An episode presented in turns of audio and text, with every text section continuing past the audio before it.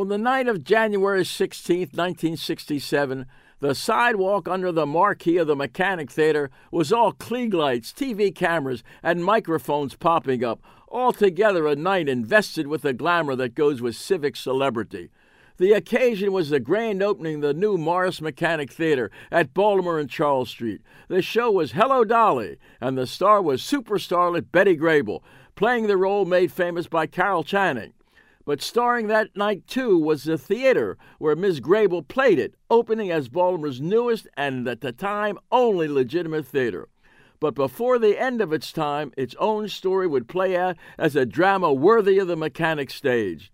The theater was a dream of Morris Mechanic, who owned Ford's Theater on Fayette near Eutaw until 1964 when he sold it and then built the Mechanic.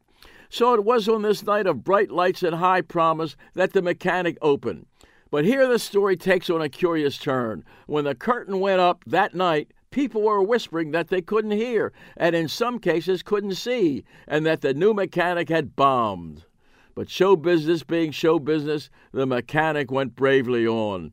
After a few years, the mechanic went dark for 18 months, while the rescuing city fathers, with money and management, did some reconfiguring of the architecture and sound system, which brings us to the second grand opening of the renovated mechanic nine years later, on November 1st, 1976.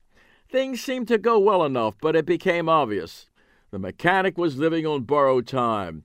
Its limited seating, inability to handle Broadway spectaculars, and competition from the newly opened Hippodrome all combined to put it in a losing race with the times.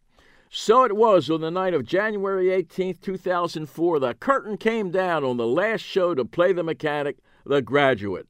The Mechanic opened in 1967 and, save for a brief hiatus, enjoyed a glorious Boffo run for 37 years. As they say in showbiz, not a bad run.